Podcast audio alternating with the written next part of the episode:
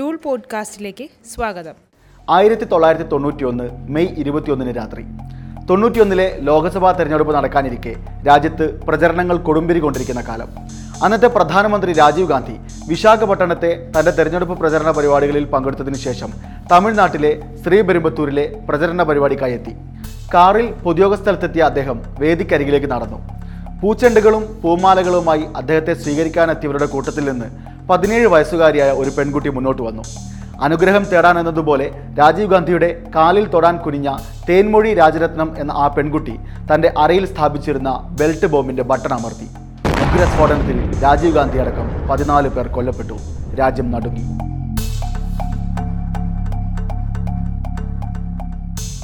പ്രധാനമന്ത്രി അതിദാരുണമായി കൊല്ലപ്പെട്ടതിന്റെ ഭീകരാന്തരീക്ഷത്തിൽ രാജ്യമാസകലം വിറങ്ങലിച്ചു നിന്ന തുടർ ദിവസങ്ങളിലൊന്നിൽ തമിഴ്നാട്ടിലെ വെല്ലൂർ ജില്ലയിലുള്ള ജോളാർപേട്ട് എന്ന ഗ്രാമത്തിലെ അർപ്പുതമ്മാളിന്റെ വീട്ടിലേക്ക് ഒരു സംഘം പോലീസുകാരെത്തി. പത്തൊമ്പത് വയസ്സുകാരനായ പേരറിവാളൻ എന്ന അവരുടെ മകൻ അറിവിനെക്കുറിച്ചായിരുന്നു പോലീസുകാർക്ക് അറിയേണ്ടിയിരുന്നത്. ഡിപ്ലോമ പഠനത്തിന് ശേഷം ചെന്നൈയിൽ ജോലി ചെയ്യുകയായിരുന്നു അറിവ് അന്ന്. ചില വിവരങ്ങൾ ചോദിക്കാനായി ചെന്നൈയിലെ മല്ലികയിലുള്ള പ്രത്യേക അന്വേഷണ സംഘത്തിന്റെ ഓഫീസിൽ അറിവിനെ എത്തിക്കണമെന്ന് പോലീസുകാർ ആവശ്യപ്പെട്ടു. അടുത്ത ദിവസം അർപ്പുതമ്മാൾ ചെന്നൈയിലേക്ക് പുറപ്പെട്ടു. അറിവിനെയും കൂട്ടി പോലീസുകാരെ ചെന്ന് കണ്ട ശേഷം ആവശ്യമായ വിവരങ്ങൾ നൽകി നാട്ടിലേക്ക് ഒന്നിച്ചു മടങ്ങാമെന്ന് അവർ കണക്കുകൂട്ടി. ദിവസങ്ങൾക്ക് ശേഷം പരസ്പരം കണ്ട സന്തോഷത്തിൽ അമ്മയും മകനും ചെന്നൈ നഗരത്തിൽ ചുറ്റിക്കറങ്ങി. ശേഷം താമസ സ്ഥലത്തെത്തിയപ്പോൾ അവിടെ അവരെയും കാത്ത് ഒരു സംഘം സി ബി ഐ ഉദ്യോഗസ്ഥരുണ്ടായിരുന്നു. തൊട്ടടുത്ത ദിവസം തിരികെ എത്തിക്കാമെന്ന് അർപ്പുതമ്മാളിന് വാക്കു നൽകിയ ശേഷം അവർ അറിവിനെയും കൂട്ടിക്കൊണ്ടുപോയി.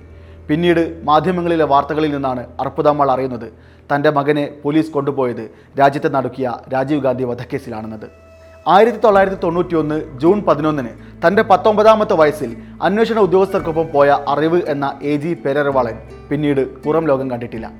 കഴിഞ്ഞ ഇരുപത്തിയൊമ്പത് വർഷമായി പേരറിവാളൻ തടവിലാണ്.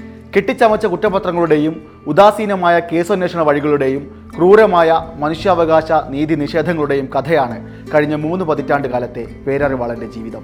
പേരറിവാളനെ മോചിപ്പിക്കണമെന്ന ശബ്ദം വലിയ ഇടവേളയ്ക്ക് ശേഷം നാം വീണ്ടും കേട്ടു തുടങ്ങിയിരിക്കുകയാണ്. തമിഴ്നാട്ടിലെ സിനിമ സാംസ്കാരിക രാഷ്ട്രീയ പ്രമുഖർ പേരറിവാളന്റെ മോചനം ആവശ്യപ്പെട്ട് പ്രസ്താവനകൾ നടത്തുകയും ഗവർണർക്ക് കത്തുകൾ അയക്കുകയും ചെയ്യുന്നു.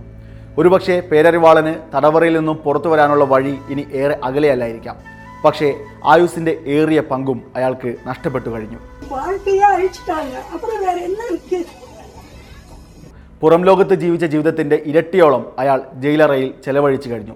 ഇതിൽ തന്നെ ഏറിയ പങ്കും ഏകാന്ത തടവായിരുന്നു. ഇന്നോ നാളെയോ തൂക്കിലേറ്റപ്പെടും എന്ന ഭീതിയിൽ അയാൾ തള്ളി നീക്കിയത് പതിനാറ് വർഷങ്ങളാണ്.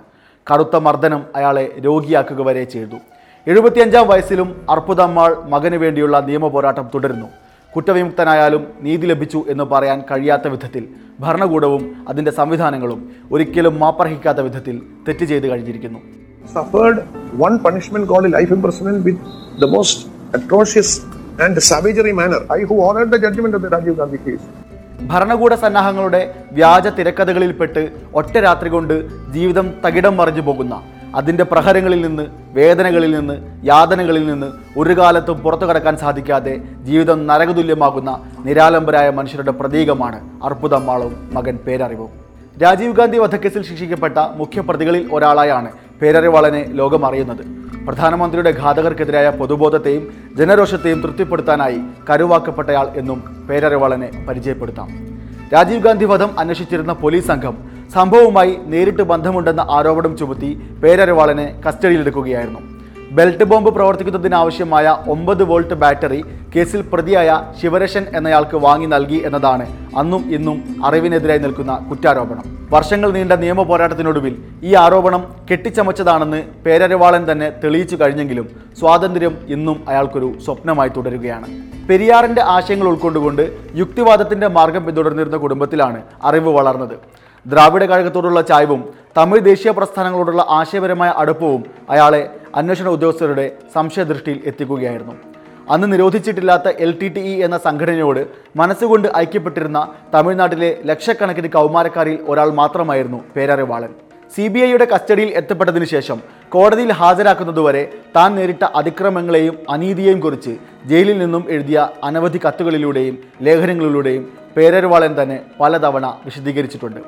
അറിവിന്റെ വിദ്യാഭ്യാസ യോഗ്യതകളെക്കുറിച്ച് ചോദിക്കുകയും ഇലക്ട്രോണിക്സിൽ ഡിപ്ലോമയുണ്ടെന്ന് മനസ്സിലാക്കുകയും ചെയ്ത ശേഷമുള്ള ഉദ്യോഗസ്ഥരുടെ ആദ്യ ചോദ്യം നിങ്ങളല്ലേ ബോംബുണ്ടാക്കിയത്? എന്നായിരുന്നു. താൻ ഏറെ അഭിമാനിച്ചിരുന്ന തന്റെ വിദ്യാഭ്യാസം തനിക്കുള്ള കുരുക്കായി മാറുകയും ഞൊടിയിടയിൽ താൻ ഒരു ബോംബ് സ്പെഷ്യലിസ്റ്റായി അവതരിപ്പിക്കപ്പെടുകയും ചെയ്തുവെന്നാണ് അറിവ് പറഞ്ഞത്. മല്ലികയിൽ പോലീസ് കസ്റ്റഡിയിൽ വെച്ച് താൻ നേരിട്ട പീഡനങ്ങളെക്കുറിച്ച് വിശദമായി തന്നെ അറിവ് വെളിപ്പെടുത്തിയിട്ടുണ്ട്. അടിവസ്ത്രം മാത്രം ധരിപ്പിച്ചു നിർത്തി നഗ്ന ശരീരത്തിൽ കടുത്ത പ്രഹരങ്ങൾ ഏൽപ്പിച്ചു ഷൂസിട്ട കാലുകൾ കൊണ്ട് ചവിട്ടുകയും വൃഷ്ണങ്ങളിൽ കാൽമുട്ടുകൊണ്ട് ഇടിക്കുകയും ചെയ്തു. വേദന കൊണ്ട് പുളഞ്ഞ് നിലത്ത് വീണിട്ടും ഇളവുണ്ടായില്ല. ഭക്ഷണമോ വെള്ളമോ നൽകിയില്ല. മൂത്രമൊഴിക്കാൻ പോലും അനുവദിച്ചില്ല. ഇരുപത്തിനാല് മണിക്കൂറും കൈകൾ ചങ്ങലയിട്ട് ബന്ധിച്ചു. പി വി സി പൈപ്പിൽ സിമന്റ് നിറച്ച് കാലിന്റെ പിൻഭാഗത്തെ പേശികളിൽ ആഞ്ഞടിച്ചു. മതിലിനോട് ചേർത്ത് നിർത്തി കാലുകൾ തമ്മിൽ വലിച്ചകറ്റി. വിരലുകൾക്കിടയിൽ പെൻസിൽ വെച്ച് ഞെരിച്ചുടച്ചു. നഖങ്ങൾക്കിടയിൽ മുട്ടുസൂചി കയറ്റി. തീരെ ഉറങ്ങാൻ സമ്മതിച്ചില്ല. അതിക്രൂരമായിരുന്നു ആ പത്തൊമ്പതുകാരൻ അന്ന് അനുഭവിച്ച പീഡനങ്ങൾ.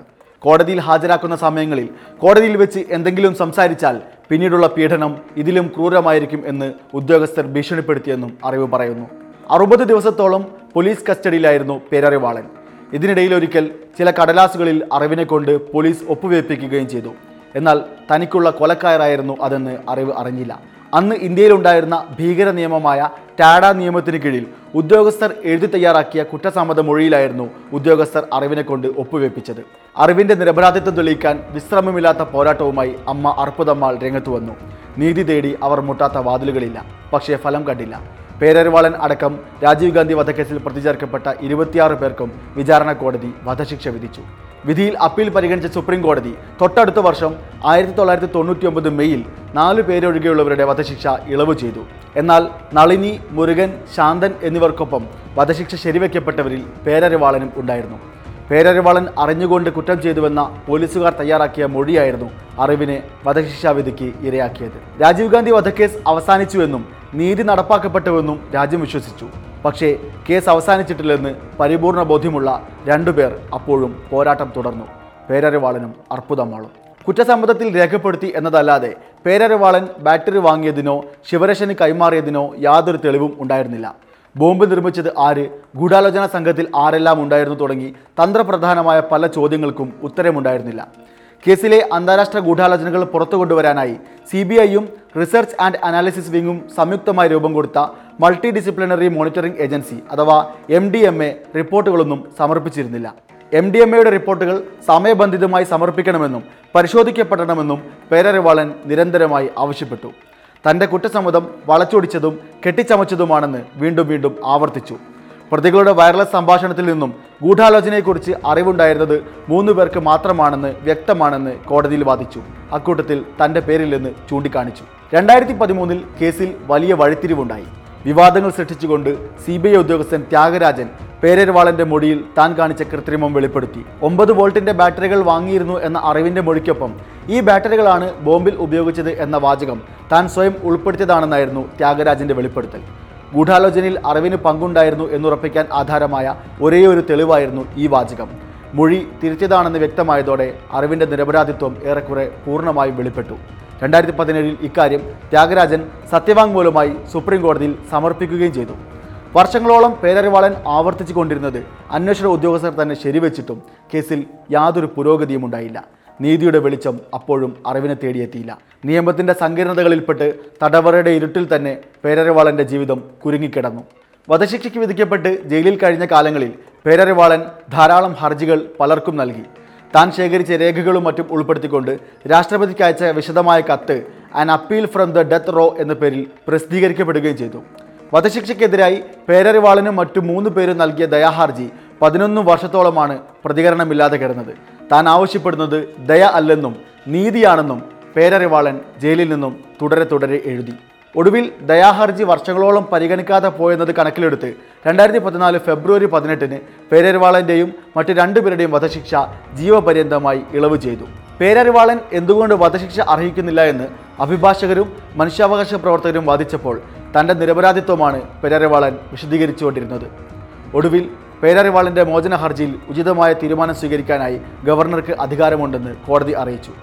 സുപ്രീം കോടതിയുടെ ഈ നിർദ്ദേശമനുസരിച്ച് ശിക്ഷാ ഇളവ് അനുവദിക്കാൻ ഗവർണറോട് ശുപാർശ ചെയ്യാനായി രണ്ടായിരത്തി പതിനെട്ട് സെപ്റ്റംബർ ഒമ്പതിന് ചേർന്ന തമിഴ്നാട് മന്ത്രിസഭാ യോഗം തീരുമാനിച്ചു. എല്ലാം ശുഭപര്യവസായിയായി എന്ന് കരുതപ്പെട്ടെങ്കിലും അവിടം കൊണ്ടും തീർന്നില്ല. പത്തൊമ്പത് മാസത്തോളമാണ് ഗവർണർ ശുപാർശയ്ക്ക് മറുപടി നൽകാതെ പിടിച്ചുവെച്ചത്. ഒടുവിൽ എം ഡി എം എയുടെ റിപ്പോർട്ട് വന്ന ശേഷം മാത്രമേ ഇക്കാര്യത്തിൽ തീരുമാനമെടുക്കാനാകൂ എന്ന നിലപാട് രണ്ടായിരത്തി ഇരുപത് മാർച്ചിൽ ഗവർണർ വ്യക്തമാക്കി. എം ഡി എം എയുടെ റിപ്പോർട്ട് ഇപ്പോഴും ഒരു മരീചികയായി തുടരുകയാണ്. ആയിരത്തി തൊള്ളായിരത്തി തൊണ്ണൂറ്റിയെട്ടിൽ രൂപീകരണത്തിന് ശേഷം യാതൊരു പുരോഗതിയും കാഴ്ചവെക്കാതിരുന്ന സുപ്രീം കോടതി രൂക്ഷ വിമർശനത്തിന് ഇരയാക്കിയിട്ടുള്ള എം ഡി എം എയുടെ റിപ്പോർട്ട് ആവശ്യമാണെന്ന ഗവർണറുടെ തീരുമാനം ശിക്ഷാ ഇളവ് വൈകിക്കാനുള്ള നീക്കമായാണ് മനുഷ്യാവകാശ പ്രവർത്തകർ നിരീക്ഷിക്കുന്നത്. അങ്ങേയറ്റം ദുർബലമായ ഒരു കുറ്റാരോപണത്തിന്റെ പേരിൽ മൂന്ന് പതിറ്റാണ്ടുകൾ ജയിലിൽ ഹോമിക്കപ്പെട്ട പേരരവാളന്റെ ജീവിതത്തോളം തന്നെ വിചിത്രമാണ് രാജീവ് ഗാന്ധി വധക്കേസിലെ കേസ് അന്വേഷണവും ഇരുപത്തൊമ്പത് വർഷങ്ങൾക്ക് ശേഷവും കൊലപാതകവുമായി ബന്ധപ്പെട്ട പ്രധാന ചോദ്യങ്ങൾക്കൊന്നും ഉത്തരമില്ല. ആത്മവീര്യം ചോരാതെ പേരരവാളനും അർപ്പുതമാളും പോരാടിയില്ലായിരുന്നെങ്കിൽ വധശിക്ഷ ഇത്രയേറെ നീണ്ടുപോയിരുന്നില്ലായിരുന്നെങ്കിൽ ഒരുപക്ഷെ ഒരിക്കലും തീർത്താനാകാത്ത ഒരു വലിയ അനീതി ഇക്കാര്യത്തിൽ നടന്നേനെ. പേരരവാളൻ അനുഭവിച്ചതൊന്നിനും പരിഹാരമാവില്ലെങ്കിലും ഇനിയും വൈകുന്ന മോചനം ആഗോള മാനവികതയുടെ സങ്കല്പങ്ങൾക്ക് മേലുള്ള പോറൽ തന്നെയാണ്. വസ്തുതാപരമായ മാധ്യമ പ്രവർത്തനത്തിലാണ് ഡൂൾ ന്യൂസ് വിശ്വസിക്കുന്നത്. ഈ ഉദ്യമം ഇതുപോലെ തുടരാൻ കൂടുതൽ മികവുറ്റതാക്കാൻ ഞങ്ങൾ നിങ്ങളുടെ പിന്തുണ ആവശ്യപ്പെടുകയാണ്. ഡൂൾ ന്യൂസ് വെബ്സൈറ്റിലുള്ള സപ്പോർട്ട് ഡൂൾ ന്യൂസ് ബട്ടണിലൂടെ അഞ്ച് വ്യത്യസ്ത സ്കീം വഴി നിങ്ങൾക്ക് ഞങ്ങളെ സാമ്പത്തികമായി സഹായിക്കാൻ സാധിക്കും.